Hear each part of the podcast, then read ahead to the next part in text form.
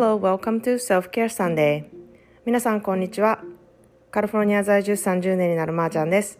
皆さんいかが週末お過ごしでしょうか。ゆっくりされているといいなってふうに思っています。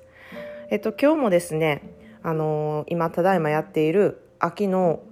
試行キャンペーンで送ってきていただいたものをね紹介することで皆さんの何か気づきになったらいいなっていうふうに思っているのでそれを紹介したいなっていうふうに思っています。私もこのね質問を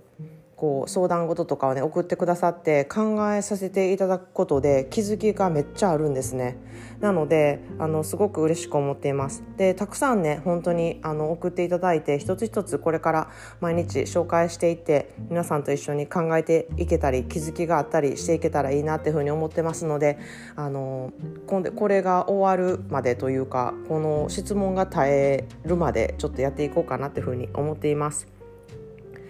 ので未だにまだ受け付けていますので送ってきてくださると嬉しいです。はい、で今日の、送ってくださった方ペンネームさんりんごとなしさんです。いつもポッドキャストを拝聴させていただいてまーちゃんさんの言葉の選び方が素で自然なところがすごく素敵だなと思います。だから直接心に響いて届くのだと思います。ありがとうございますっていうコメントをつけていただいてました。ありがとうございます。私の質問は人それぞれだと頭では分かっていても隣の芝が青く見えることがあります。どうしたら自分は自分と思えて人と比べなくなるのでしょうか。特に生き方についてあの時にこうしていれば今頃こうなっていたのかなとかあの人はいつの間に出世しているななどと考えると悔しい気持ちになってしまいます。そのような気持ちをすっきりするにはどのような思考にすると良いでしょうか。ありがとうございます。いやもうね毎回この、相談事をねもらうたびにねうわめっちゃわかるってもう初めに思うんですよ。私多分毎回読むたびに言ってると思うんですけれどももう本当に私もそう思ってた時期あるみたいな感じでもう本当に共感しかないっていう感じなんですね。でそれとともに私の中での気づきはあの時そう思ってて未だにそういうふうに思うことはあるけれどもかなり思考で変えてきたなっていうことをすごく思うのと自己肯定感がかなり前に比べたらめっちゃついてきたなっていう自分の気づきがあったんですね。なのでりんごとなしさんもねこれから自己肯定感をどんどん高めていってしばらくしてから振り返った時にあんな風に思ったけど今こんな風に考えれる自分になってるっていう気づきになればいいなっていう風に思っています。でね私もその経験の話をするんですけれども、ワイン業界でちょっと大きな会社に働いていた時に私と、もう一人彼女が一緒に入社した彼女がいたんですね。で私たちはめちゃくちゃ仲良くてですね未だに仲いい友達なんですけれどもですごい意気投合してで結婚した年も本当に数ヶ月違うだけでお互いの結婚式に出たし出産も同じ時期にしてるので本当に同じ独身時代を一緒に過ごして同じく会社で働いてで出産していくっていうことを経験している人なんだですね。でも何が違うかっていうと彼女は両立するっていう道を選んで私は、専業ママになるっていう道を選んだんですね。でずっとコンタクトは取ってて友達でいたんですけれどもやはり彼女は両立しているのでどんどん出世していくんですよ。ですごく仲いい友達だったからもう直にそれを感じるわけじゃないですか。でそれがまあ良きも悪きもなんですけれどもすごく彼女のことをよく知っているからこそ彼女の苦労とかその両立する時に何が大変かっていうことを間近で見ているのでそこを見た時に自分の価値観がすごく見えやすかったんですね。で確かに彼女はもうね本当にワイナリーとかも立ち上げましてめちゃくちゃ稼いでましたしで子供も2人いたんですけれども、ベビーシッターさんを雇って、ほぼ住み込みみたいな感じで雇ってで、それだけ雇えるお金があったってことなんですけれども、でそれでこう両立、自分の仕事もやっていくっていう、そういう選択をしていたんですね。で、それを見ていてですね、彼女はすっごい何でもできる人なんで、すごく家庭的な人でもあるし、で仕事もバリバリやる人で、こうあんな完璧な人がどうやってこう両立していくんやろっていうのも、私もすごく興味があったんですね。で、見ているとやっぱりすごく大変でして、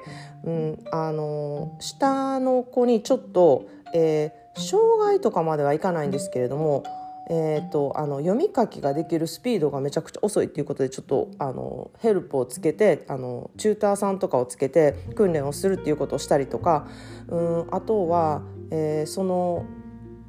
すごく家庭的でめちゃくちゃお料理とかもすごく好きなんだけど、それがやる時間がなかったりとかして、そのベビーシッターさん、お手伝いさんみたいな人に作ってもらったりすることとかも多かったりとか、あとは、家事とかは全般はほとんど全部その人にやってもらうとか、それも彼女の選択で、自分はここまではやるけどここまではできないっていうことを決めてね、お手伝いさんにやってもらってたっていう感じなんですね。で私はそれを見ていまして、なるほど、両立するってなったらこれぐらいせなあかんのやなみたいな感じで見えたのと、あとは自分がそれをしたいかっていうところにすごく自分にこう質問をしないといけないところで、私の価値観としてはそれはしたくないなっていうところにめちゃくちゃたどり着いたんですね。でそこまで来ると、したくないなっていうふうに考えると、今の状況でいいなっていうふうにこうストンと、自然にたどり着くというか、なのでそこで自己肯定感がちょっとできるようになったんですね。なのでこうラッキーなことに、私はその彼女の苦労とかをね、もちろんしてたし、こういうの作りたいけど時間がないねんって言ってたりとか、なんかこういうことですごい大変でストレスがやっぱりたまるから子供についていてあげられないとか、そういうことを聞いた時に、私も子育てでいっぱいいっぱいになってるけど、なんか全然違う悩みやなっていうふうに思ったんですね。全然違う悩みだけれども悩みはあるんだと。なのでどの選択しても悪い方向では悩みはついてくると。なのでそれだったら自分が納得するねやり方をやって悩んだ方がいいなっていうふうに落ち着いたっていうところがまずありますね。で本当にこの他の、人のことがすごく羨ましく見えたり、こう自分のことがね自分だけ、取り残された感じがするっていう気持ちもすごくわかるんですけど、私が一つやっててよかったなって思うことが、その日の日記ではないんですけれども、ちょっと思ったこととかできたこととか、子どもの成長とかをちょっとリストにするっていうことをこまめにやってました。でこのリスト化っていうのは私はすっごい大事やなと思ってて、これは別に子育てに関係なく自分の人生だったりとか、その自分の、自己肯定感を上げるためにすごいするっていうのは大事かなって思っていて、そのリストをその時は別に何気なくこう今日はこれをやってあげたなとか、これは子どもたちと一緒にできたことが良かったなとか、そういうことをリストにしておくと見返した時に、私こんなことをやってたんだなって、すごく忘れてしまいがちなことをちゃんと紙に残しておくと思い出して、それがすごく自己肯定感につながるんですね。私もあの時頑張ってたんやとか、そうだったら今からも頑張ろうとか、なんかそういうふうにつながることができるので、このリスト化するっていうことはすっごい大事だなっていうふうに思っています。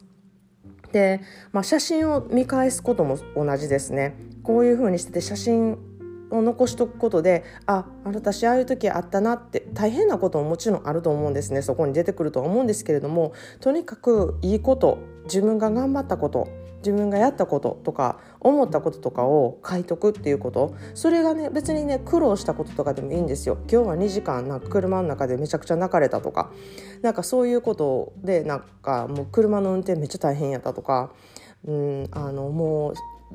シートベルトが嫌でなんかずっとぐずって車に乗ってくれなかったとか、そういう大変だったことを書いとくってこともすごく大事で、振り返った時にそれを見てね、あの時私めっちゃ頑張ってたなってすごい思うんですよ。で、今の状況と考えて、あんな風にしなくなったけれども、またでも違うなんかこう悩みがあるなって、違うことで苦労してるなっていう風に、そのステージがね違ったなっていうことを感じ取れることもできるんですね。で、本当に子育てって毎日毎日が大変だし、毎日毎日ねこう荒波にこう飲まれているような感覚で、もう私も何度ももう明日が来なければいいのにまた同じ一日が始まるみたいな時がすごいたくさんあったんですけれども、でもあの時こう一生懸命やってたことっていうのは本当にちゃんと身になってるし、繰り返った時にすごく自分の自己肯定感になります。それが本当に大きいなっていうふうに思います。で、これはね子育てとかだけじゃなくても本当にこう他の人が羨ましくて自分だけ取り残される感覚っていうのは、その結婚だったりとか、就職だったりとか、いろいろあると思うんですね。あの子はもう結婚して子供がいるのにとか、そういうなんか比べることっていくらでもあるので、その時にこう自分が取り残されないようにするっていう時は、やっぱり自己肯定感がすごく大事やなっていうふうに思うんですね。で、その日本では特にこういつ結婚するのって聞かれたりとか、いつ子供が生まれるのって言われたりすることが多くて、そのプレッシャーがすごく大きいとは思うんですけれども、そこでもうより一層自己肯定感を持っていて、結婚することが全てじゃないって自分に思い聞かせるとか、結婚することが全てじゃなくても本当に結婚したいなって思ってる人がいると思うんですね。その時はいつか結婚できたらいいなっていうその理想とか思いとかを書いてみたりとかすることも、すごく自分の気持ちとね向き合うことになるから大事だなっていうふうに思うと思うんですね。で、そういうふうに聞かれた時に、いや結婚したいと思ってるんですよっていうのを、なんか本当に親密にポソンって言うのもありかなっていうふうに思うんですね。そしたらなんか意外にめちゃくちゃ真剣なんやこの人って思って向こうが引くかもしれないですし、なんかまあそれはいろいろな状況に関してあるとは思うんですけれども、なんかそんな感じで自分の肯定感を本当に上げていくことが大事だなっていうふうに思います。で、リストをすることが本当にその一つで、やはりそれでも大変だなっていう時ってあると思うんですね。で、もしそういう時は誰かのこうヘルプが必要っていう場合は別に私がここでめちゃくちゃ宣伝してるわけではないんですけれども、私の個人コンサルを1回でも受けていただくことをお勧めします。1回90分のセッションなんですけれども、こう相手から見てっていうか他の人から見ての自分の見方とか、こういうとこいいとこあるよってことを言ってもらえることで自己肯定感ってすごい上がるんですね。で、本当に私のセルフケアサンデーのプログラムとか、その個人コンサルを受けてくださった方みんな自己肯定感完全に上がっているっていうことを、私は本当に自信を持って言えるんですね。それは私が人間オタクでめちゃくちゃその人のいいところっていうのを見れるっていうところがあるので、これを書いていただいた方もね、もうすでにこの文章がすごく上手で、明確にこういう相談をしていますっていうことがちゃんと書かれているっていうところもすごく文章力が素敵だなっていうふうに思いますし、いろいろ素敵なところがたくさんあるなっていうふうに思うので、ぜひ自己肯定感をね自分でこう上げていく努力をまずしていって、そこでちょっとやっぱり自分ではきついな、誰かのヘルプが必要だなって思った時にはまた連絡していただけたらいいなっていうふうに思います。ということで、今日はあの時こうしておけばよかった後悔と、他の人が羨ましくて自分だけ取り残される感覚になる人のためになればいいなっていうふうに思ってポッドキャストを撮ってみました。それでは皆さんもいろいろいてよしをモットーに、あなたらしい一日をお過ごしください。 Thanks for listening and have a great day.